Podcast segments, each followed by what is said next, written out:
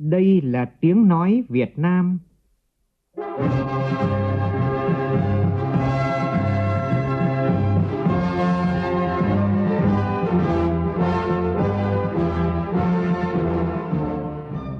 là tiếng nói Việt Nam phát thanh từ Hà Nội, thủ đô nước Cộng hòa xã hội chủ nghĩa Việt Nam.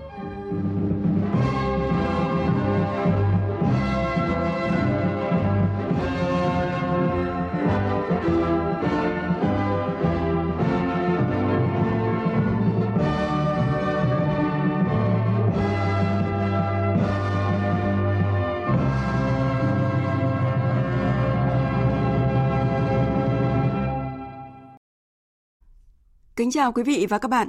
Mời quý vị và các bạn nghe chương trình Thời sự trưa của Đài Tiếng nói Việt Nam với những nội dung chính sau đây.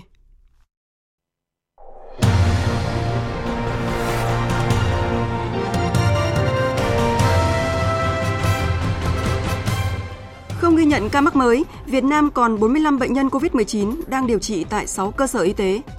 Trong thông tin liên quan, Bộ Y tế yêu cầu các địa phương báo cáo khẩn kết quả mua sắm hệ thống máy real-time pê xê rờ tự động phục vụ công tác xét nghiệm covid mười chín. Từ không giờ hôm nay, thêm ba mươi tám nghìn tấn gạo được xuất khẩu trong hạn ngạch tháng tư. Các tỉnh Tây Bắc khẩn trương hỗ trợ người dân khắc phục thiệt hại do dông lốc, mưa đá. Trong phần tin thế giới, gần hai nghìn năm trăm ca tử vong vì covid mười chín tại Mỹ trong một ngày qua. Còn tại Anh, vượt hai mươi nghìn ca tử vong, Bộ trưởng Nội vụ nước này gọi đây là mốc kinh hoàng và bi thảm. Tổ chức Y tế Thế giới cảnh báo, trước nguy cơ bệnh nhân tái nhiễm covid mười chín, các nước không nên cấp hộ chiếu miễn dịch. Ngày Sở hữu trí tuệ thế giới hai mươi sáu tháng tư thành ngày mà mọi người trên thế giới cùng nhau tìm hiểu và cổ vũ cho những đóng góp của sở hữu trí tuệ đối với sự phát triển chung của các quốc gia.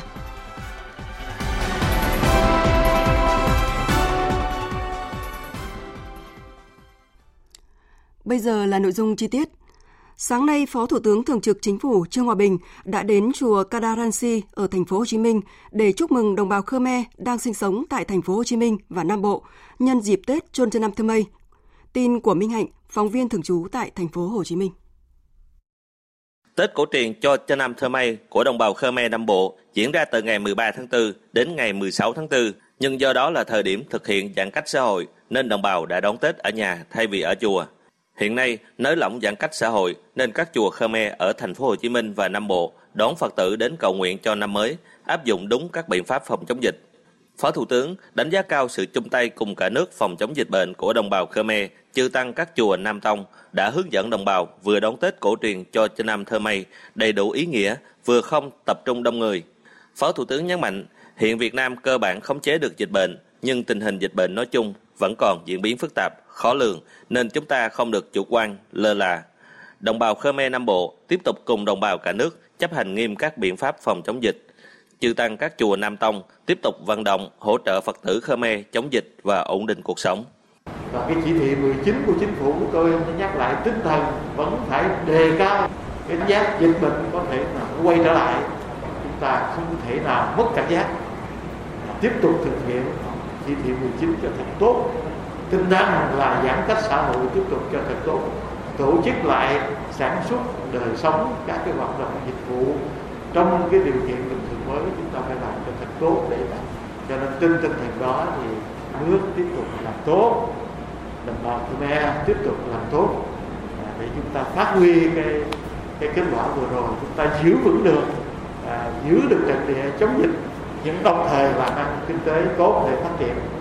Hòa thượng Danh Lung, Ủy viên Thư ký Hội đồng trị sự, Phó Văn phòng hai, Trung ương Giáo hội Phật giáo Việt Nam, trụ trì chùa Kaya Rangsi cho biết hơn năm mươi tư nghìn đồng bào Khmer ở thành phố Hồ Chí Minh nói riêng và hơn một phẩy ba triệu đồng bào Khmer Nam Bộ nói chung tiếp tục thực hiện tốt các chỉ đạo của Phó Thủ tướng, của Chính phủ để cùng cả nước phòng chống dịch bệnh và ổn định đời sống.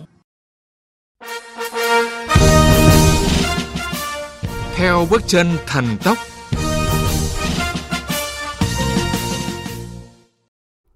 Thưa quý vị và các bạn, ngày hai mươi sáu tháng tư năm một nghìn chín trăm bảy mươi lăm, năm cánh quân tiến công từ bốn hướng vào thành phố Sài Gòn đã hình thành. mười bảy giờ ngày hai mươi sáu tháng tư năm một nghìn chín trăm bảy mươi lăm, chiến dịch Hồ Chí Minh bắt đầu. Các binh đoàn đồng loạt tiến công, phá vỡ từng mắt xích phòng thủ vòng ngoài của quân đội Sài Gòn, khống chế các sân bay Biên Hòa, Tân Sơn Nhất, Chả Nóc, các trận địa pháo, cắt đứt đường số bốn và tất cả hành lang giao thông đổ ra biển, thực hành vê ép Sài Gòn trên tất cả các hướng, tạo điều kiện cho bước phát triển tiến công tiếp theo. Là một trong năm mũi tiến công vào giải phóng Sài Gòn, Quân đoàn ba với nhiệm vụ chiếm lĩnh sân bay Tân Sơn Nhất và Bộ Tổng Tham mưu là những nơi tập trung sức mạnh quân sự, hiện đại và đầu não chỉ huy của địch. Để chiếm giữ được các mục tiêu quan trọng này, vào đúng ngày ba mươi tháng tư lịch sử, quân đoàn đã có những chiến thuật quân sự đầy sáng tạo, mau lẹ và quyết liệt. Trung tướng Nguyễn Quốc Thước, khi đó giữ cương vị tham mưu trưởng Quân đoàn ba, người trực tiếp dẫn đầu một mũi tiến công vào Sài Gòn, đã kể lại như vậy. Và trong tâm trí của vị tướng chín mươi tư tuổi vẫn in đậm những kỷ niệm khó phai. Mời quý vị và các bạn cùng nghe. Thưa Trung tướng Nguyễn Quốc Thước, là người trực tiếp dẫn đầu một mũi tiến công giải phóng Sài Gòn, Trung tướng có thể cho biết sự chủ động, mưu trí của quân đoàn trong đảm bảo tinh thần thần tốc chiếm lĩnh Sài Gòn như thế nào ạ? Hướng tấn công của quân đoàn ba là hướng Tây Bắc, từ Tây Ninh, Củ Chi đánh vào Sài Gòn với hai mục tiêu chủ yếu là sân bay Tân Sơn Nhất và Bộ Tổng Tham mưu là trung tâm đầu não của sức mạnh quân sự của địch lúc bấy giờ. Địch đã biết rằng hướng Tây Bắc là hướng chúng ta sẽ có thuận lợi, cho nên nó tập trung một sư đoàn ngụy phòng ngự an ngự khu vực tận Tây Ninh và đóng ngự căn cứ Đồng Chủ. Muốn vào được Sài Gòn thì phải mở cái cánh cửa thép Tây Bắc là tiêu diệt Đồng Chủ, thì chúng ta đã giải quyết vấn đề Đồng Chủ. Nhưng mà cái khó khăn thứ hai nữa, giữ cho được hai cái cầu, tức là cầu Bông và cầu Sáng là nằm giữa Đồng Chủ với lại uh, Sài Gòn. Cái cầu mà huyết mạch đi vào Sài Gòn. Quân đoàn ba lúc bây giờ là trước lúc mà bộ bắt đầu tấn công thì đã ém lực lượng vào, bí mật luồn sâu vào, làm phục hai bên hai cái cầu đó, tiêu diệt cái bọn bảo vệ cầu ở đấy. Nó đã đặt bộc phá ở dưới dân, dân cả rồi. Nhưng mà chúng ta chớp nhoáng đặc công cùng với trung đoàn sáu mươi tư nhanh chóng chớp ra tiêu diệt bọn ấy, nó không kịp xử lý với cầu. Vấn đề mà bảo vệ được hai cái cầu đã là một cái thành công lớn của quân đoàn ba để mà đưa toàn bộ lực lượng cơ giới của quân đoàn ba trên ba vạn quân, trên một nghìn rưỡi xe ô tô, trên hàng nghìn pháo binh và xe tăng tràn ngập vào để mà giải phóng Tân Sơn Nhất và Bộ Tổng Tham mưu. Vâng, trong thời khắc quyết liệt nhất trước âm mưu thương lượng của kẻ thù thì mũi tiến công của quân đoàn ba đã thể hiện ra sao ạ? Đó là giây phút gần như là quyết định. chín giờ bốn mươi lăm phút, Dương Văn Minh tuyên bố là đề nghị ngừng bắn để thương lượng. Lúc bây giờ ở hướng quân đoàn ba, lực lượng của trung đoàn hai mươi tư của sư đoàn mười đã bắt đầu tấn công vào Sơn Sơn Nhất, đã đột phá được vào bên trong. Và trên hướng trung đoàn hai mươi tám của sư đoàn mười đánh Bộ Tổng Tham mưu, đang dần binh bố trận một loạt xe tăng pháo binh đang đấu pháo kịch liệt với xe tăng của địch ở hướng Bộ Tổng Tham mưu. Thì, thì cho nên đồng chí chính ủy Đảng Vũ Hiệp nói rằng địch không còn gì để mà thương lượng là cả, chỉ có tấn công và giải phóng. Cho nên lập tức đồng chí tư lệnh Vũ Đăng lệnh cho sư đoàn mười tất cả hai mũi nhanh chóng tấn công giải phóng cho được các Tân Sơn Nhất và Bộ Tổng Tham mưu. Lúc này thì Tân Sơn Nhất và Bộ Tổng Tham mưu cũng đã được giải phóng hoàn toàn vào lúc mười một giờ ba mươi. Như vậy là đúng khoảng mười một giờ đến mười một giờ ba mươi thì năm mục tiêu của Sài Gòn đều được giải phóng cùng một lúc. Thưa Trung tướng Nguyễn Quốc Thước, ngày giải phóng Sài Gòn chắc hẳn cũng đã để lại trong ông rất nhiều kỷ niệm ạ. Xe tăng của chúng tôi đi qua Bãi Hiền, ba xe tăng của ta bị hỏa tiễn địch bắn cháy. Dưới làn đạn hai bên, nhân dân vẫn ùa ra, vừa hoan hô bộ đội, vừa hô hào ra cứu. Tiếp tới những cái tầm cơm, với thức ăn, bỏ vào trong vỏ chúng tôi. Trên một dãy đường tràn ngập cờ hoa, dưới hai làn đạn của, của hai bên, chúng tôi thấy rằng là quá xúc động và cảm xúc lớn nhất. Sau lúc giành độc lập giải phóng rồi, lúc ấy trở về, trong lòng chúng tôi quá nhẹ nhõm, tự hào lắm. Nhưng mà có một điều, không có mặt Bác Hồ. Lúc mà chúng tôi quyết tâm đánh giá giặc Mỹ, Bác Hồ đã ốm nặng, Bác Hồ có nói một câu rằng các chú cố gắng phóng nhanh Sài Gòn để cho bác được thăm bà con miền Nam ruột thịt. Nhưng mà sáng hôm sau, trên đài Tiếng Nói Việt Nam phát lên cái bài của đồng chí uh, Phạm Tuyên, như có Bác Hồ trong ngày vui đại thắng, thì chúng tôi mới thực sự là thỏa mãn rằng Bác Hồ đã vào đây rồi. À, nhân dân miền Bắc qua nhạc sĩ đã đón Bác Hồ vào với chúng tôi rồi, cho nên lúc bây giờ có thể trong lòng thanh thản. Vâng, xin trân trọng cảm ơn Trung tướng Nguyễn Quốc Thước. Quý vị và các bạn vừa nghe phóng viên Nguyễn Nhung phỏng vấn Trung tướng Nguyễn Quốc Thước về những bước chân thần tốc của quân đoàn ba trong chiến dịch Hồ Chí Minh, giải phóng miền Nam, thống nhất đất nước ngày ba mươi tháng tư năm một nghìn chín trăm bảy mươi lăm.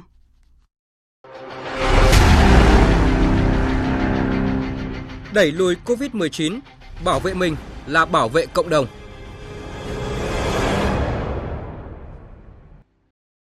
Tiếp tục cập nhật thông tin về tình hình dịch cô vít mười chín. Sáng nay không có ca mắc cô vít mười chín và đã có hai trăm hai mươi lăm ca bệnh khỏi. Đây là thông báo mới nhất lúc sáu giờ sáng nay từ Ban Chỉ đạo Quốc gia phòng chống dịch cô vít mười chín. Như vậy là từ ngày hai mươi ba tháng một đến nay, Việt Nam ghi nhận tổng cộng hai trăm bảy mươi ca mắc cô vít mười chín. Đã có hai trăm hai mươi lăm bệnh nhân được công bố khỏi bệnh, chiếm tám mươi ba phần trăm số người mắc cô vít mười chín tại Việt Nam. Việt Nam cũng không ghi nhận ca mắc mới do lây nhiễm trong cộng đồng kể từ ngày mười sáu tháng tư đến nay. Trong số bốn mươi lăm bệnh nhân đang điều trị tại sáu cơ sở khám chữa bệnh, hiện tại có ba mươi bảy bệnh nhân đang được điều trị tại các bệnh viện tuyến trung ương, sáu bệnh nhân đang được điều trị tại bệnh viện tuyến tỉnh và hai bệnh nhân đang được điều trị tại các bệnh viện tuyến huyện. Hiện chỉ còn hai mươi chín ca dương tính với virus SARS-cô vê hai, chiếm mười một phần trăm, mười ba ca có kết quả xét nghiệm âm tính lần một với virus SARS-cô vê hai, ba ca có kết quả xét nghiệm âm tính hai lần với virus SARS-cô vê hai, năm ca bệnh dương tính trở lại tiếp tục được điều trị tại các bệnh viện. Theo các chuyên gia dịch tễ, thực tế có thể Việt Nam không ghi nhận những ca bệnh mới, song vẫn còn những người mang virus tồn tại trong cộng đồng mà chưa phát hiện được. Do chưa có vaccine, thuốc đặc trị nên các chuyên gia trên thế giới đều rất lo ngại về khả năng lây nhiễm trở lại. Bài học từ các nước như là Hàn Quốc, Nhật Bản, Singapore cho thấy làn sóng thứ hai xâm nhập, tồn tại và phát triển trong cộng đồng không được biết tới cho đến khi bùng phát. Chính vì vậy, không được lơ là chủ quan. Bộ Y tế vừa có công văn gửi Sở Y tế các tỉnh, thành phố trực thuộc Trung ương, các đơn vị trực thuộc của Bộ Y tế, các bộ ngành và một số bệnh viện tư nhân đề nghị báo cáo kết quả mua sắm hệ thống máy real-time pê xê rờ tự động phục vụ công tác xét nghiệm. Bộ Y tế đề nghị các địa phương, đơn vị tiếp tục thu thập bổ sung số liệu và tổng hợp báo cáo về kết quả mua sắm hệ thống máy real-time pê xê rờ tự động của hãng Qiagen Đức và toàn bộ các bộ phận cấu thành của hệ thống trên địa bàn về Bộ Y tế. Báo cáo của các đơn vị gửi khẩn về vụ kế hoạch tài chính Bộ Y tế trước ngày hai mươi tám tháng tư này. Phóng viên Thái Bình thường trú tại miền Trung thông tin, Ủy ban nhân dân tỉnh Khánh Hòa vừa yêu cầu Sở Y tế kiểm tra, rà soát, quản lý chặt chẽ việc mua sắm máy móc, trang thiết bị phục vụ công tác phòng chống dịch bệnh cô vít mười chín trên địa bàn theo hướng máy móc thiết bị y tế thực sự cần thiết, đảm bảo chất lượng, đúng chủng loại, giá thành hợp lý, sử dụng hiệu quả. Thủ tục mua sắm phải đúng quy định hiện hành, hạn chế tối đa việc mua sắm tràn lan không cần thiết, gây thất thoát lãng phí ngân sách của nhà nước. Ông Nguyễn Đắc Tài, Phó Chủ tịch thường trực Ủy ban nhân dân tỉnh Khánh Hòa cho biết. Rút kinh nghiệm ở một số địa phương, Sở Y tế hết sức rà soát, cân nhắc kỹ về việc mua sắm thiết bị, giá cả phải đúng, tuân thủ các quy định phải đúng, đừng để là sau này thanh tra kiểm toán rồi nặng hơn nữa là điều tra vào là thấy không ổn. Chúng ta rà soát tất cả các vấn đề mua sắm. Cơ quan chuyên môn về thẩm định sản phẩm y tế của Tổ chức Y tế Thế giới vê kép hát o vừa gửi thư thông báo về việc công nhận bộ kit xét nghiệm virus SARS-cô vê hai của Việt Nam do Học viện Quân y và Công ty Việt Á phối hợp nghiên cứu và sản xuất. Đây là thư trả lời của vê kép hát o sau khi phía Việt Nam đề nghị cơ quan chức năng vê kép hát o thẩm định bộ kit xét nghiệm theo quy trình danh sách sử dụng khẩn cấp. Với việc được vê kép hát o công nhận, bộ xét nghiệm cô vít mười chín của Việt Nam đã đạt chuẩn quốc tế. Trước đó, Bộ Y tế và Chăm sóc Xã hội Anh cũng đã cấp giấy chứng nhận đạt tiêu chuẩn châu Âu và cấp giấy chứng nhận lưu hành tự do cho bộ sản phẩm xét nghiệm cô vít mười chín vừa nêu. Cơ quan quản lý thuốc và các sản phẩm chăm sóc sức khỏe Anh đã gửi chứng nhận cho công ty Việt Á. Liên quan đến công tác bảo hộ công dân, Đại sứ quán Việt Nam tại Indonesia thông báo ngày hôm nay công dân Việt Nam sẽ được đưa về nước trong bối cảnh dịch cô vít mười chín bùng phát tại đất nước Indonesia. Phóng viên Hương Trà thông tin. Theo thông báo của Đại sứ quán Việt Nam tại Indonesia, chuyến bay số hiệu vê gi tám tám hai của hãng hàng không Vietjet Air sẽ đưa công dân về nước, khởi hành lúc mười ba giờ ngày hai mươi sáu tháng tư tại sân bay quốc tế Soekarno-Hatta, thủ đô Jakarta. Theo Đại sứ quán Việt Nam tại Indonesia, chuyến bay dự kiến sẽ hạ cánh tại Cần Thơ và các công dân sẽ được cách ly tập trung theo quy định ngay sau khi hạ cánh xuống sân bay. Trước đó, Đại sứ quán Việt Nam tại Indonesia đã ra hai thông báo khẩn lưu ý công dân Việt Nam tại Indonesia tuân thủ các chỉ định của cơ quan y tế địa phương, chấp hành các quy định về phòng dịch của nước sở tại, hạn chế đi lại hoặc về nước nếu không có lý do đặc biệt. Trước tình hình dịch covid mười chín tại Indonesia diễn biến phức tạp, Đại sứ quán Việt Nam đã phối hợp với các cơ quan chức năng trong nước để tổ chức chuyến bay đưa công dân Việt Nam ở Indonesia về nước vì lý do đặc biệt cần thiết.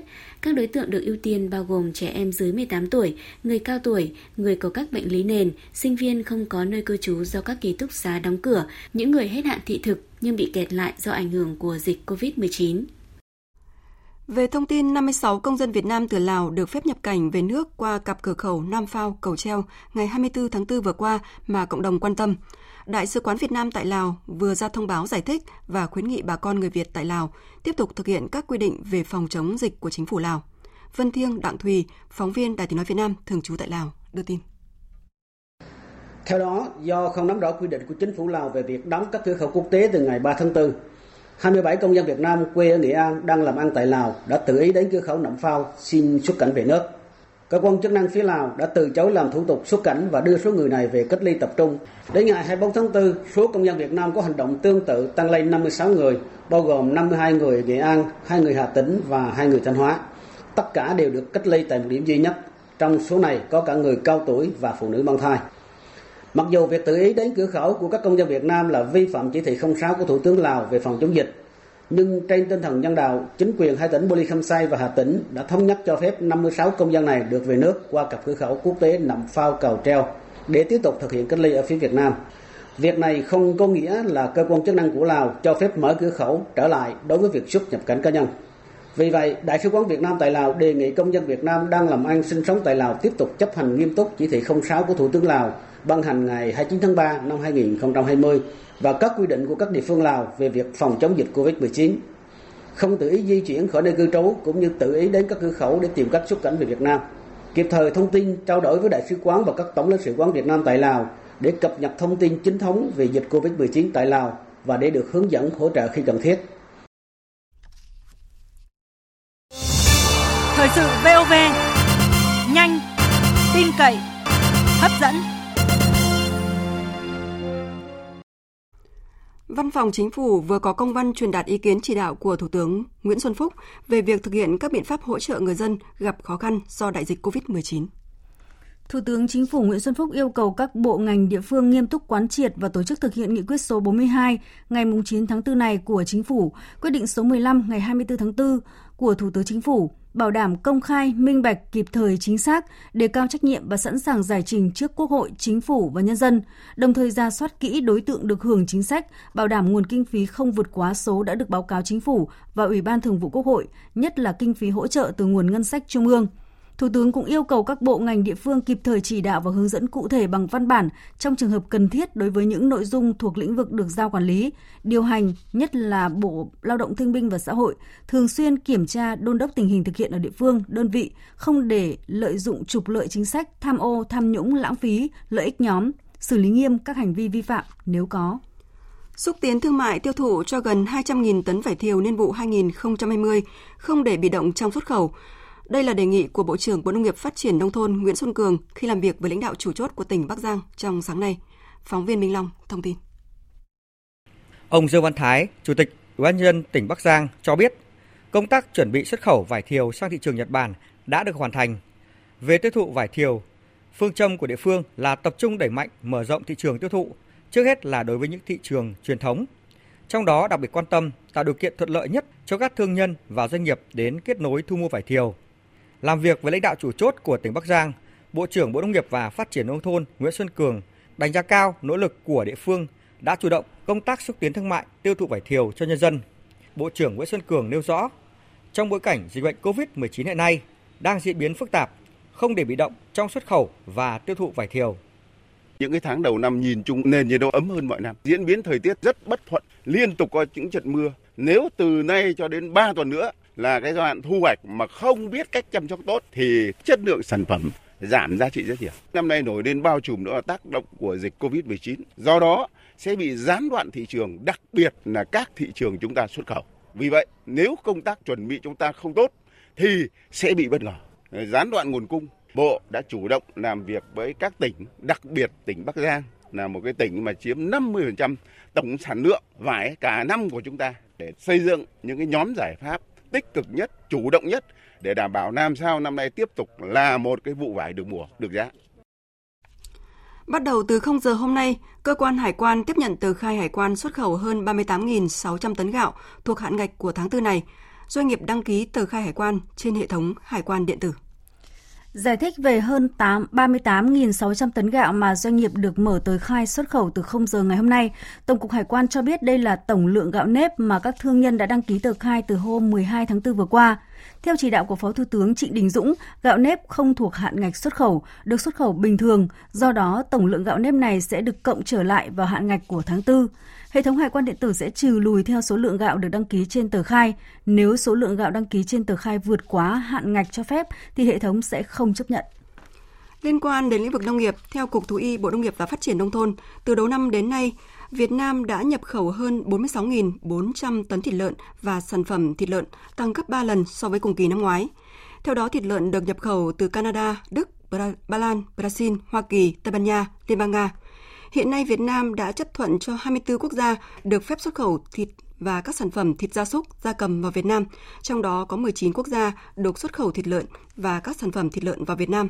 Hiện đã có bảy trăm tám mươi tám doanh nghiệp của mười chín quốc gia được phép xuất khẩu thịt lợn và sản phẩm thịt lợn vào Việt Nam. Có một trăm lẻ tám doanh nghiệp Việt Nam nhập khẩu thịt lợn và sản phẩm thịt lợn. Thưa quý vị và các bạn, hôm nay hai mươi sáu tháng tư, Ngày Sở hữu trí tuệ thế giới. Năm nay, Ngày Sở hữu trí tuệ thế giới có chủ đề Đổi mới sáng tạo vì một tương lai xanh, mở ra một khởi đầu cho lộ trình xanh, hướng tới chú trọng vấn đề bảo vệ môi trường, một yêu cầu cấp bách hiện nay. Phóng viên Tạ Lan thông tin. Theo Tổ chức Sở hữu trí tuệ thế giới WIPO, trong thời đại khoa học công nghệ phát triển như vũ bão hiện nay, các quốc gia đều thừa nhận sở hữu trí tuệ là sản phẩm, đồng thời là một trong những công cụ thúc đẩy sự phát triển của các nền khoa học công nghệ và kinh tế thị trường, bảo hộ quyền sở hữu trí tuệ của các tổ chức, cá nhân nhằm mục đích khuyến khích hoạt động đổi mới sáng tạo, đảm bảo việc phổ biến tiến bộ khoa học công nghệ, văn hóa nghệ thuật vào mục đích phát triển kinh tế xã hội. Tại Việt Nam, những năm qua, nhận thức được tầm quan trọng này, Bộ Khoa học và Công nghệ và các cơ quan chức năng đã và đang tập trung hoàn thiện hệ thống các quy định về sở hữu trí tuệ, góp phần thúc đẩy gia tăng số lượng, chất lượng các doanh nghiệp khởi nghiệp đổi mới sáng tạo. Theo ông Đinh Hữu Phí, Cục trưởng Cục Sở hữu trí tuệ Bộ Khoa học và Công nghệ, một trong những điểm trọng yếu của Chiến lược Sở hữu trí tuệ quốc gia đến năm hai không ba không đã được Thủ tướng Chính phủ phê duyệt là hình thành mạnh mẽ tài sản trí tuệ mới của cá nhân, tổ chức Việt Nam, gia tăng cả về số lượng và chất lượng, cải thiện vượt bậc các chỉ số về sở hữu trí tuệ của Việt Nam trong chỉ số đổi mới sáng tạo toàn cầu. Thì theo chúng tôi có một số cái giải pháp sau đây. Thứ nhất là tăng cường tuyên truyền, cái nâng cao cái nhận thức của các tổ chức, của cá nhân, của các doanh nghiệp trong cái lĩnh vực mà bảo hộ cái các cái sản phẩm, công cụ, phương tiện. Cái thứ hai nữa là tăng cường các cái hoạt động thực thi chống xâm phạm quyền trí tuệ trong cái lĩnh vực này. Cái thứ ba nữa là có một cái chính sách hỗ trợ ưu tiên để đảm bảo đẩy nhanh cái tốc độ xử lý đơn đăng ký sáng chế và thời gian công nghiệp trong lĩnh vực. Chiến lược sở hữu trí tuệ đến năm hai không ba không cũng đặt kỳ vọng Việt Nam sẽ có những bước tiến vượt bậc, tạo động lực thúc đẩy hoạt động đổi mới sáng tạo, phổ biến và hơn thế nữa có thể thương mại hóa sản phẩm sáng tạo, qua đó làm giàu tài sản trí tuệ, một trong những nguồn tài nguyên quốc gia phục vụ trực tiếp cho sự phát triển bền vững, tạo dựng một tương lai xanh cho các thế hệ sau. Tổng Cục Thuế vừa thông báo nâng cấp ứng dụng hỗ trợ kê khai đáp ứng yêu cầu nghiệp vụ theo Nghị định số bốn mươi mốt của Chính phủ về việc gia hạn thời hạn nộp thuế và tiền thuê đất.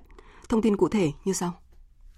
Cụ thể, Tổng Cục Thuế nâng cấp ứng dụng bổ sung chức năng lập giấy đề nghị gia hạn nộp thuế và tiền thuê đất, hỗ trợ nhập, xóa, sửa, in, nhập lại, kết xuất ích em lờ, kết xuất Excel, tải báo cáo từ ích em lờ, tra cứu hướng dẫn kê khai từng chỉ tiêu. Theo Tổng cục Thuế, ngay từ bây giờ, khi lập hồ sơ khai thuế có liên quan đến nội dung nâng cấp vừa nêu, tổ chức cá nhân nộp thuế sử dụng các chức năng kê khai tại ứng dụng hỗ trợ kê khai bốn chấm ba chấm tám thay cho các phiên bản trước đây. Tổ chức cá nhân nộp thuế có thể tải bộ cài và tài liệu hướng dẫn sử dụng ứng dụng hỗ trợ kê khai tại địa chỉ http://www.gdt.gov.vn gạch chéo hỗ trợ kê khai hoặc liên hệ trực tiếp với cơ quan thuế địa phương để được cung cấp và hỗ trợ trong quá trình cài đặt sử dụng. Thưa quý vị và các bạn, một xã có tới chín mươi lăm phần trăm là đồng bào dân tộc thiểu số đã về đích nông thôn mới trong năm qua. Đó là xã Pơ E, huyện Con Plong, tỉnh Kon Tum. Pơ E đã làm như thế nào để có được kết quả ngoạn mục này? Mời quý vị và các bạn cùng tìm hiểu qua phóng sự sau đây của phóng viên Khoa Điểm, thường trú tại khu vực Tây Nguyên. Vi Ô Lắk là một trong bảy làng của xã Pơ E, huyện Con Plong. Làng có tám mươi hai hộ dân với gần ba trăm khẩu người dân tộc Hờ Rê sinh sống. Điều rất đặc biệt ở làng Vi Ô Lắk là không còn hộ dân nào thuộc diện nghèo và cận nghèo. Có được điều này là nhờ các gia đình đều biết chí thú bảo ban nhau làm ăn.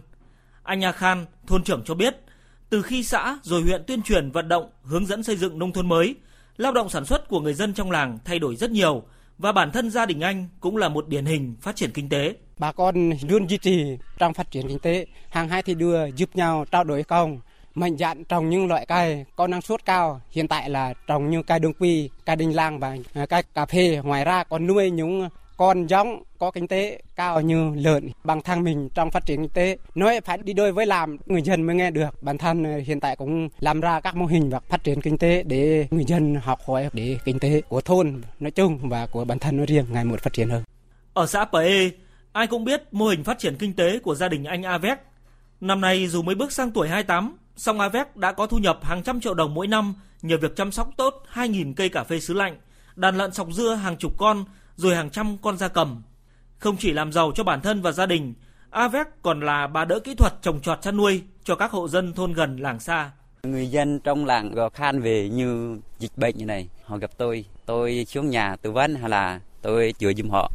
Còn về như bón phân cà phê kỹ thuật này, họ cũng hỏi tôi, tôi cũng nhiệt tình đi xem và à, giải thích cho họ đây kỹ thuật mới.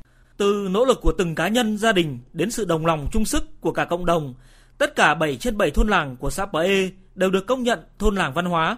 một trăm phần trăm hộ dân trên địa bàn có điện nước sạch sinh hoạt, một trăm phần trăm tuyến đường liên xã liên thôn được nhựa hóa và cứng hóa. Tất cả các thôn làng có nhà văn hóa và khu thể thao đạt chuẩn, đảm bảo sinh hoạt văn hóa, thể thao phục vụ cộng đồng dân cư. Cuối năm hai nghìn không trăm mười chín, thu nhập bình quân đầu người của xã đạt trên ba mươi lăm triệu đồng. Tỷ lệ hộ nghèo giảm còn dưới năm phần trăm, vượt kế hoạch đề ra.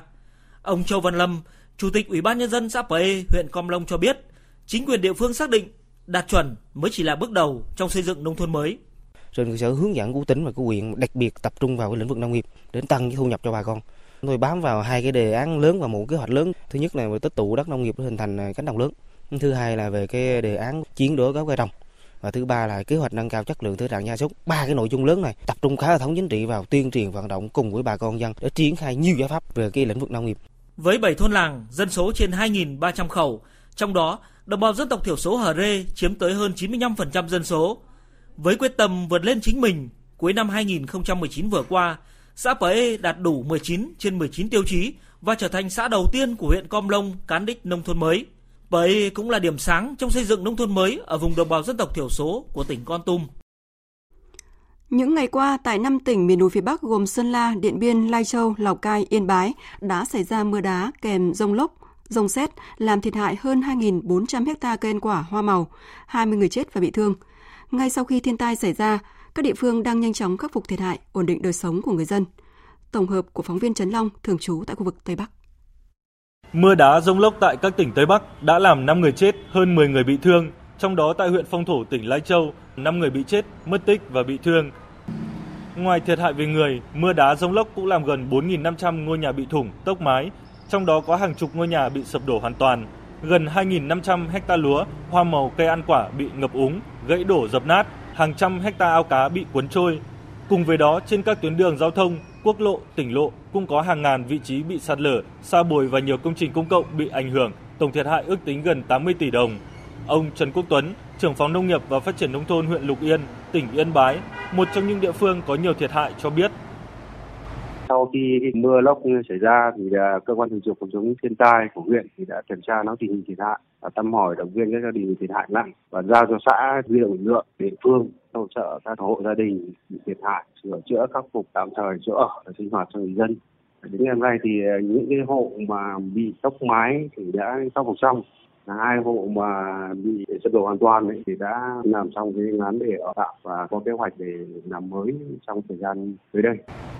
Ngoài thăm hỏi, động viên, hỗ trợ các gia đình có người bị chết, bị thương, các tỉnh Tây Bắc đã ưu tiên việc khắc phục nhà ở cho các hộ gia đình bị tốc mái, sập nhà.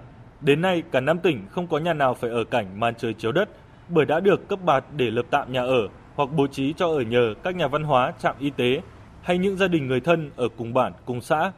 Các hộ đang ở các vùng có nguy cơ cao, bị sạt lở cũng được hỗ trợ di chuyển đến nơi an toàn.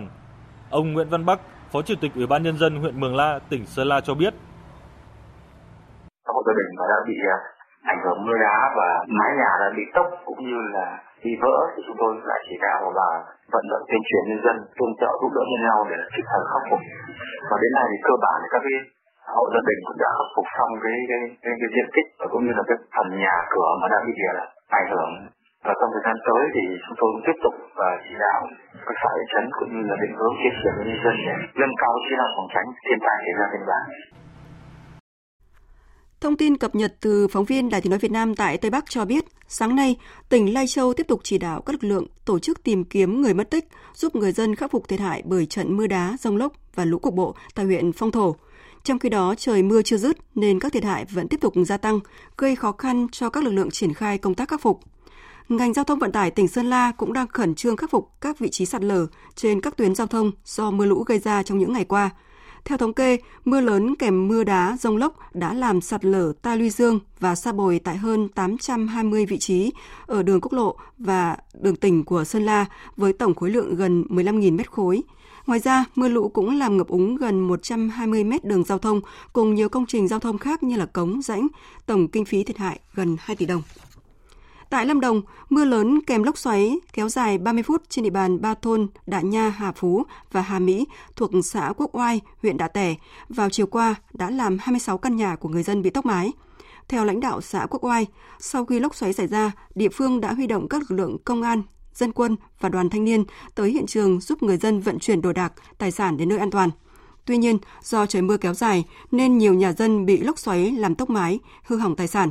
Hiện tại các hộ dân bị lốc xoáy làm tốc mái nhà đã được chính quyền địa phương và cơ quan chức năng sắp xếp chỗ ở tạm thời. Tiếp theo, biên tập viên Phương Anh sẽ chuyển đến quý vị và các bạn một số thông tin về thời tiết. Thưa quý vị và các bạn, trong ngày Chủ nhật cuối tuần, thời tiết tại các tỉnh miền Bắc vẫn chưa có nhiều thay đổi so với những ngày vừa qua. Trời vẫn còn khá nhiều mây và có mưa rải rác. Nhiệt độ phổ biến trong khoảng từ mười sáu đến hai mươi mốt độ. Riêng tại khu vực Đà Nẵng, thời tiết chủ đạo trong một đến hai ngày tới vẫn là nắng, những cơn mưa rào chỉ xuất hiện về chiều tối. Tuy nhiên, ngày hai mươi bảy đến hai mươi tám tháng tư thì quý vị cần đề phòng có mưa dông gia tăng, ảnh hưởng đôi chút đến hoạt động ngoài trời. Thời tiết khu vực Tây Nguyên và Nam Bộ vừa qua thì đã xuất hiện những ngày nắng nóng mạnh, nhưng mà sang đến ngày hôm nay thì phần nào không khí lạnh đã lan dần xuống khu vực này. Do đó mà nhiệt độ tại đây giảm đi đáng kể, nắng nóng hầu như chỉ còn xảy ra cục bộ. Về chiều tối, lượng ẩm đưa vào nhiều nên khả năng gây mưa dông từ đêm nay và ba ngày tới, thậm chí còn có mưa rào và dông diện rộng. Lượng mưa thì sẽ phần nào giảm bớt khô hạn ở khu vực này và nhiệt độ trong ngày là ba mươi ba đến ba mươi tư độ. Mời quý vị và các bạn nghe tiếp chương trình Thời sự trưa của Đài Tiếng nói Việt Nam. Dịch cô vít mười chín vẫn diễn biến phức tạp trên toàn thế giới khi cướp đi sinh mạng của hơn hai trăm nghìn người dân. Đến thời điểm này, đã có hơn hai triệu chín trăm mười nghìn người tại hai trăm mười quốc gia và vùng lãnh thổ nhiễm cô vít mười chín. Mỹ vẫn là nước ghi nhận số ca tử vong cao nhất thế giới với năm mươi tư nghìn ca, trong số gần chín trăm năm mươi lăm nghìn ca mắc. Đáng chú ý là số liệu báo cáo mới nhất do Đại học Johns Hopkins của Mỹ tổng hợp và công bố cho biết, chỉ trong ngày hôm qua, Mỹ đã ghi nhận hơn hai nghìn bốn trăm ca tử vong do virus SARS-cô vê hai. Tại Anh, với tám trăm mười ba bệnh nhân thiệt mạng vì dịch cô vít mười chín trong hai mươi tư giờ qua, Anh không chỉ là nước có diễn biến dịch nghiêm trọng nhất tại châu Âu, mà còn là nước thất bại trong mục tiêu đề ra cách đây sáu tuần, đó là giữ số người thiệt mạng dưới mốc hai mươi nghìn người. Phóng viên Quang Dũng, thường trú tại Pháp, theo dõi khu vực Tây Âu, thông tin. Đây được xem là thất bại chính thức đầu tiên của chính quyền Anh trong việc ngăn chặn đại dịch cô vít mười chín. Do vào hôm mười bảy tháng ba, Cố vấn trưởng khoa học của chính phủ Anh, ông Patrick Vallance đã tuyên bố rằng chính phủ Anh sẽ được coi là làm tốt nếu hạn chế được số ca tử vong vì cô vít mười chín dưới mức hai mươi nghìn người. Với diễn biến của dịch cô vít mười chín hiện nay tại Anh, nhiều mô hình dự đoán của giới khoa học đã nhận định rằng Anh sẽ là nước chịu thiệt hại nhân mạng về dịch lớn nhất tại châu Âu và số người thiệt mạng tối đa có thể lên tới con số sáu mươi nghìn người. Hiện tại, số ca tử vong thực tế cũng được cho là cao hơn khoảng bốn mươi phần trăm so với con số công bố, bởi nhiều ca tử vong tại nhà riêng và các trung tâm dưỡng lão chưa được thống kê. Sức ép và sự chỉ trích đối với chính phủ Anh đang gia tăng từ nhiều phía. Báo chí Anh nhiều ngày qua đăng tải thông tin từ nhiều báo cáo mật cho thấy chính phủ Anh đã hoàn toàn không có sự chuẩn bị để đối phó với đại dịch covid mười chín dù được cảnh báo từ sớm. Chính quyền Anh cũng đang rất lo ngại việc người dân nước này bắt đầu mệt mỏi vì lệnh phong tỏa và đổ ra đường nhiều hơn khi thời tiết nắng ấm. Trước các diễn biến này, trong ngày hai mươi lăm tháng tư, một nhóm nghị sĩ đảng bảo thủ cầm quyền đã lên tiếng kêu gọi Thủ tướng Boris Johnson nhanh chóng quay lại làm việc để chỉ đạo việc chống dịch. Theo một số tờ báo Anh, ông Boris Johnson sẽ trở lại văn phòng làm việc từ ngày mai hai mươi bảy tháng tư. Trước diễn biến phức tạp của dịch covid mười chín, chính phủ Pháp sẽ trình bày chi tiết kế hoạch nới lỏng phong tỏa trong ngày hai mươi tám tháng tư trước Quốc hội Pháp, trong đó vấn đề mở cửa trở lại các trường học trên toàn quốc. Nhận được sự quan tâm đặc biệt, tin của phóng viên Huỳnh Điệp, thường trú tại Pháp. Chính phủ Pháp đang nỗ lực chuẩn bị cho quá trình dỡ bỏ phong tỏa toàn quốc kể từ sau ngày mười một tháng năm. Thủ tướng nước này ông Edouard Philippe dự kiến sẽ trình Quốc hội Pháp bàn kế hoạch chi tiết cho việc dỡ bỏ phong tỏa toàn quốc vào ngày thứ ba tuần sau. Quốc hội Pháp sẽ tiến hành bỏ phiếu để thông qua kế hoạch này. Ngày hai mươi lăm tháng tư, trong buổi họp trực tuyến với thị trưởng các thành phố lớn, Bộ trưởng Giáo dục ông Jean-Michel Blanquer xác nhận các trường học sẽ chính thức hoạt động trở lại từ ngày mười một tháng năm, trong đó đội ngũ giáo viên, nhân viên các nhà trường sẽ làm việc trở lại từ ngày thứ hai mười một tháng năm.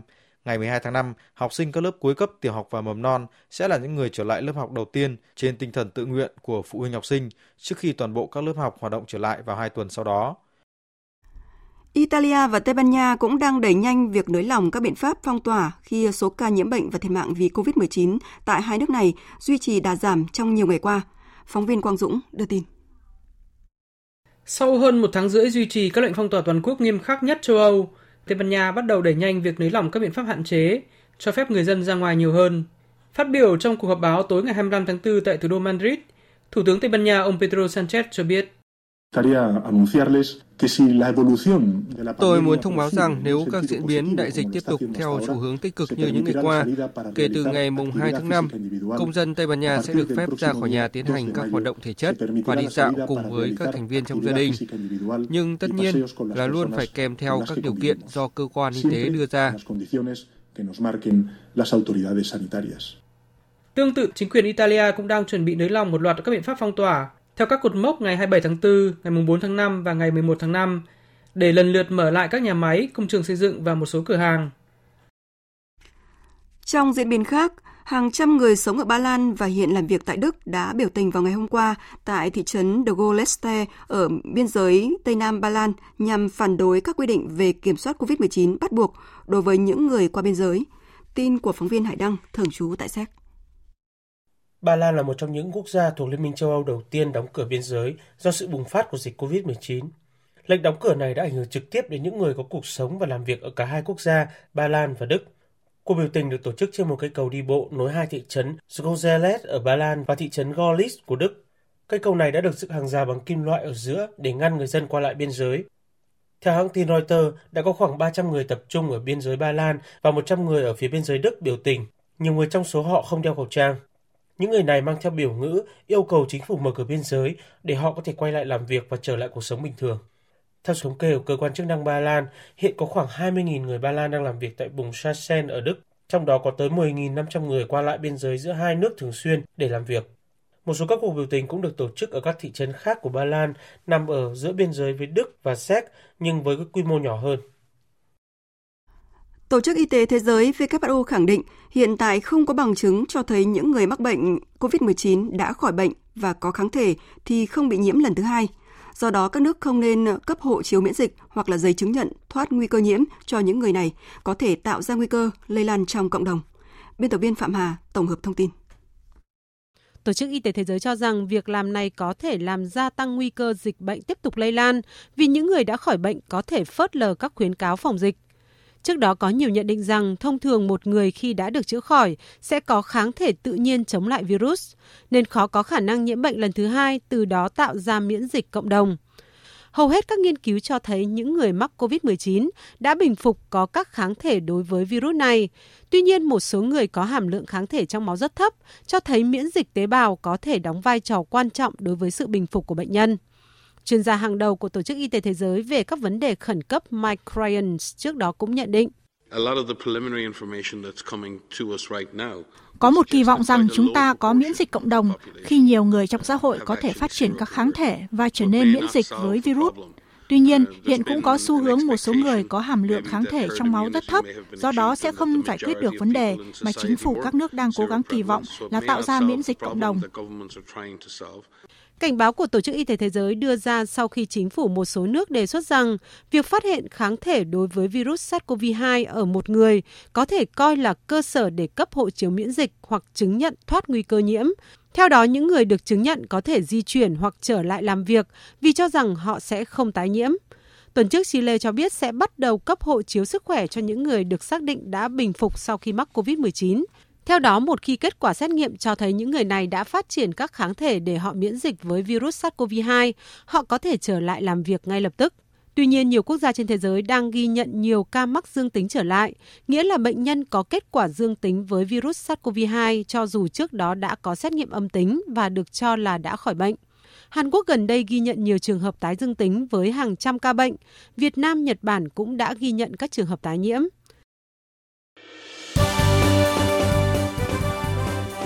Thời sự tiếng nói Việt Nam. Thông tin nhanh, bình luận sâu, tương tác đa chiều.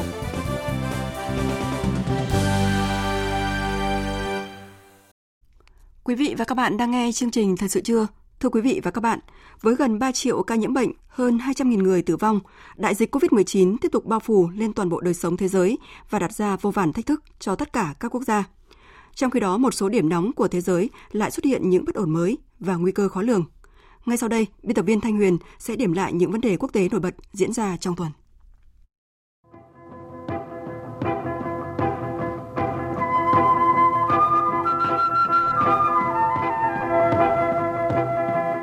Thưa quý vị, tình hình Biển Đông đang nóng trở lại theo sau một loạt động thái khiêu khích liên tiếp của Trung Quốc thời gian qua, dẫn đến phản ứng mạnh của Mỹ và một số đồng minh cũng như chỉ trích của giới chuyên gia quốc tế. Ngoại trưởng Australia Marie Penner bày tỏ quan ngại sâu sắc về một loạt sự cố và hành động gần đây ở Biển Đông, như các hoạt động khai thác tài nguyên của các nước bị cản trở, hai quận mới được tuyên bố thành lập và tàu cá Việt Nam bị tàu hải cảnh Trung Quốc đâm chìm. Trước đó, phát biểu trong cuộc họp báo ngày hai mươi hai tháng tư, Ngoại trưởng Mỹ Mike Pompeo nói Trung Quốc đang lợi dụng bối cảnh thế giới tập trung ứng phó với đại dịch cô vít mười chín để thực hiện hành vi khiêu khích nhằm gây áp lực và bắt nạt các nước láng giềng ở Biển Đông, đặc biệt là hành vi đâm chìm tàu cá của Việt Nam. Ông Pompeo nhấn mạnh, Mỹ kịch liệt phản đối hành vi bắt nạt của Trung Quốc và hy vọng các nước khác sẽ yêu cầu Trung Quốc phải chịu trách nhiệm. Bộ Ngoại giao Philippines trong tuần đã gửi hai công hàm phản đối các hành động của Trung Quốc ở Biển Đông. Ông Lucio Blanco Pilo, nghiên cứu viên tại tổ chức Con đường Tiến bộ Châu Á-Thái Bình Dương, nhận định. Động thái này có thể là dấu hiệu cho thấy Trung Quốc vẫn tiếp tục chú ý tới các vấn đề về chủ quyền và toàn vẹn lãnh thổ, mặc dù chịu ảnh hưởng nặng nề từ đại dịch cô vít mười chín. Điều này cũng có thể nhằm đánh lạc hướng dư luận về việc nước này xử lý khủng hoảng y tế từ ban đầu khi virus bắt nguồn từ Vũ Hán hồi cuối năm ngoái. Trong bối cảnh các nỗ lực tăng cường chống hợp tác chống đại dịch cô vít mười chín đang được thực hiện, hành động của Trung Quốc không được hoan nghênh và phản tác dụng. Một diễn biến quốc tế khác cũng đáng chú ý trong tuần, quan hệ Mỹ-Iran lại vừa chứng kiến một cao trào căng thẳng và đối đầu mới trong bối cảnh hai nước vẫn đang gồng mình chống đỡ với dịch cô vít mười chín. Đáng chú ý, lần đầu tiên, cả hai bên đều ra lệnh cho quân đội sẵn sàng nổ súng vào đối phương nếu có hành vi gây hấn. Những tuyên bố răn đe, cảnh cáo lẫn nhau này làm dấy lên những lo ngại một hành động thiếu kiểm soát, vượt làn ranh đỏ có thể dẫn đến những rủi ro cho an ninh toàn khu vực. Tuy nhiên, nhiều nhà quan sát cho rằng cả Mỹ và Iran đều hiểu cái giá phải trả nếu khai hỏa trước. Vậy nên những cuộc khẩu chiến có thể chỉ là màn nắn gân lẫn nhau và phục vụ mục đích đối nội hơn là đối ngoại. Giữa những khó khăn mà cấm vận gây ra, tình trạng sụt giảm giá dầu và sự hoành hành của đại dịch cô vít mười chín khiến Iran càng thêm khốn đốn.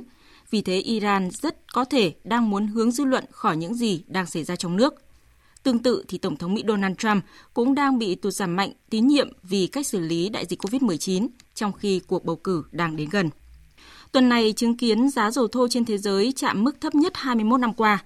Giá dầu thô ngọt nhẹ Tây Texas kỳ hạn giao tháng năm của Mỹ lần đầu tiên giảm xuống mức âm ba mươi bảy phẩy sáu ba đô la Mỹ một thùng hôm hai mươi tháng tư.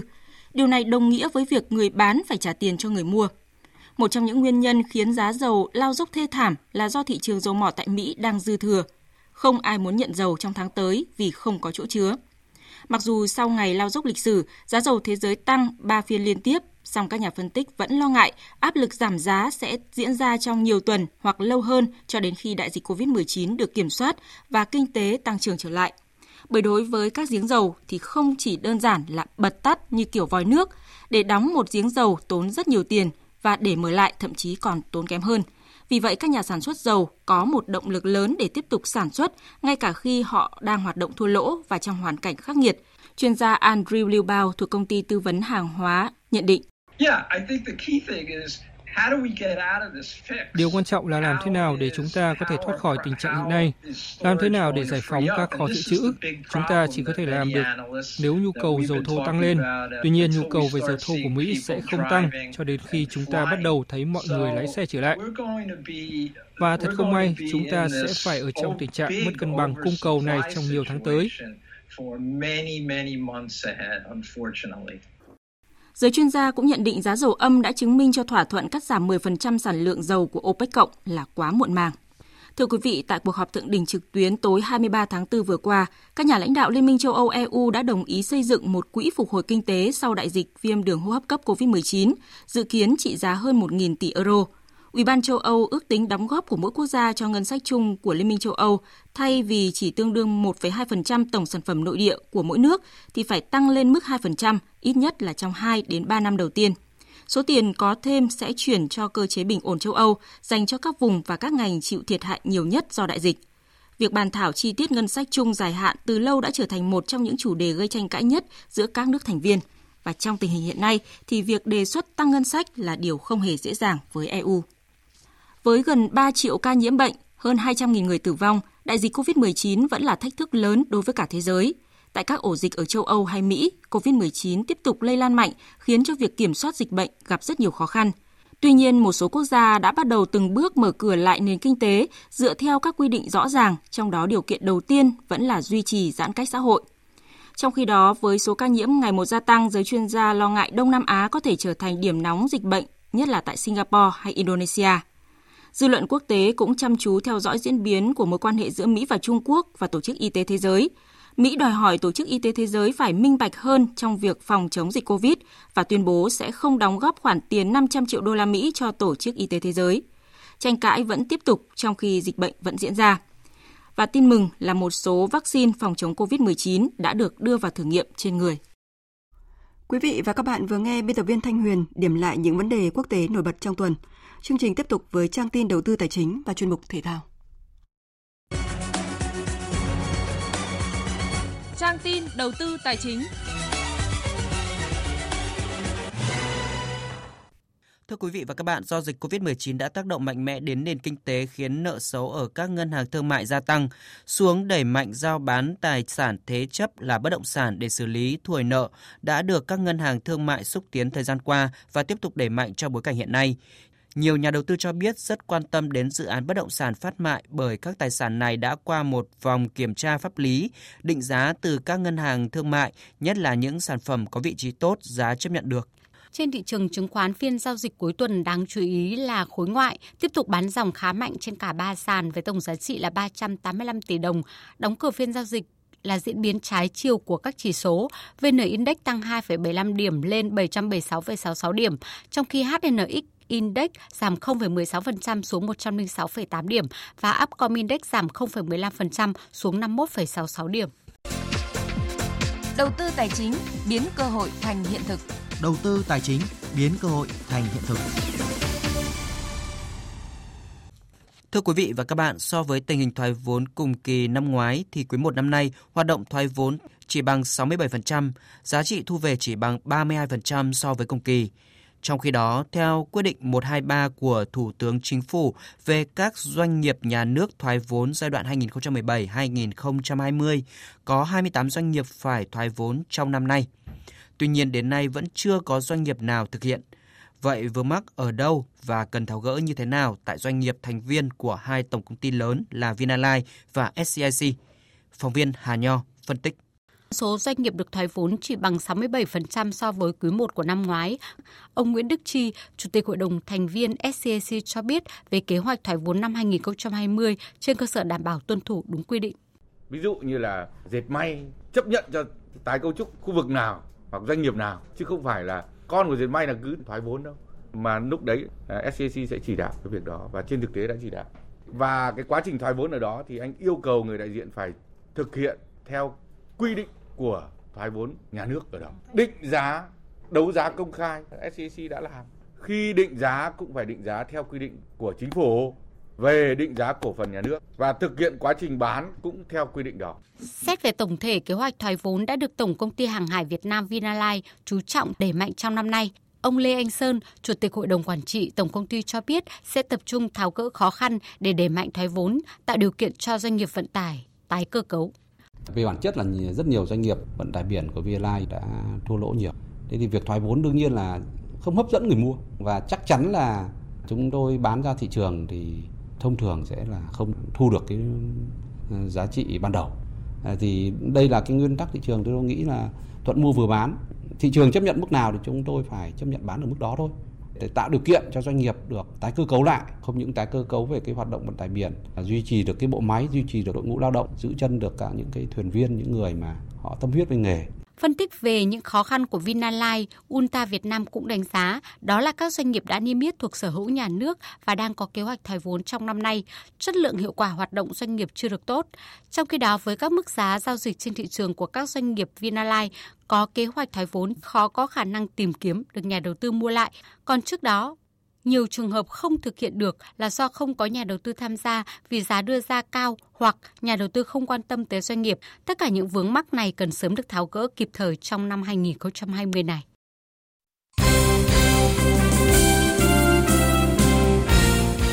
Thưa quý vị và các bạn, mỗi quốc gia trong số hai trăm mười một thành viên của FIFA gồm Liên đoàn bóng đá Việt Nam sẽ được nhận số tiền năm trăm nghìn đô la Mỹ, khoảng mười hai tỷ đồng. Chủ tịch FIFA Infantino cho biết đây là số tiền nằm trong gói hỗ trợ tài chính hai năm hai nghìn không trăm mười chín đến hai nghìn không trăm hai mươi.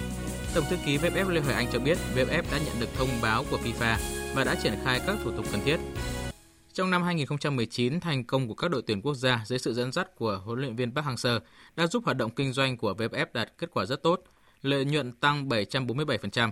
Tuy nhiên, bước qua nửa đầu năm nay, dịch covid mười chín đã khiến doanh thu vê ép ép sụt giảm. Mới đây, vê ép ép đã phải hạ lương của cán bộ nhân viên trong tháng tư năm hai nghìn không trăm hai mươi. Ông Lê Hoài Anh cho biết, tùy tình hình sắp tới khi hoạt động của vê ép ép trở lại bình thường, chế độ của các nhân viên liên đoàn sẽ được trở lại mức cũ. Giải bóng đá vô địch quốc gia Thái Lan hai nghìn không trăm hai mươi thay đổi lịch thi đấu từ tháng chín năm hai nghìn không trăm hai mươi tới tháng năm năm hai nghìn không trăm hai mươi mốt và đã xuyên suốt thời điểm ép ép Cup diễn ra vào cuối năm nay. Điều này dẫn tới các cầu thủ ngoại binh có thể không được nhà về đội tuyển quốc gia để dự ép ép Cup hai nghìn không trăm hai mươi. Bởi giải vô địch Đông Nam Á không nằm trong hệ thống giải của Liên đoàn bóng đá thế giới và cũng không nằm trong ngày FIFA Day, nên các câu lạc bộ không bắt buộc phải nhả người. Nhiều khả năng thủ thành Đặng Văn Lâm sẽ không được dự ép ép Cup hai nghìn không trăm hai mươi. Tuy vậy, theo huấn luyện viên Đặng Phương Nam, điều này sẽ không ảnh hưởng nhiều đến khả năng bảo vệ ngôi vô địch của đội tuyển Việt Nam. Điều mà tôi lo lắng ở chỗ Đặng Văn Lâm bây giờ ấy không phải là việc anh ấy có được tham gia ép ép Cup hay không, mà tôi đang lo lắng cho cái vị trí thi đấu của anh ấy, cái cảm giác thi đấu của anh ấy. Bởi vì có thể Đặng Văn Lâm không được thi đấu ở ép ép Cup, nhưng anh ấy sẽ vẫn là thành viên đội tuyển quốc gia thi đấu ở vòng loại World Cup, nó cùng vào cái thời điểm đó. Đó mới là điều tôi lo lắng. Sau khi giải bóng đá vô địch quốc gia Hà Lan bị hủy bỏ, tương lai của Đoàn Văn Hậu trở nên bất định khi hợp đồng của cầu thủ gốc Thái Bình với câu lạc bộ Heerenveen sẽ hết hạn vào tháng sáu tới. Kết quả là cầu thủ này có thể trở về Việt Nam sớm. ép xê Heerenveen cho biết sẽ xúc tiến quá trình thương lượng với câu lạc bộ Hà Nội ngay trong tuần tới. Để chuẩn bị cho việc đàm phán, huấn luyện viên Johnny Jansen và giám đốc kỹ thuật Gary Hamstra đã có cuộc họp riêng với Đoàn Văn Hậu vào ngày hai mươi ba tháng tư. Đoàn Văn Hậu cho biết anh đã trình bày nguyện vọng muốn được ở lại Hà Lan. Hậu mong muốn sẽ được ở lại và tiếp tục thử sức chiến đấu để có được một vị trí chính thức trong câu lạc bộ bóng đá ép xê Heerenveen, và Hậu muốn mình sẽ phát triển sự nghiệp ở Hà Lan. Thì đến bây giờ thì Hậu sẽ phải chờ đợi câu lạc bộ Heerenveen và câu lạc bộ Hà Nội sẽ làm việc với nhau.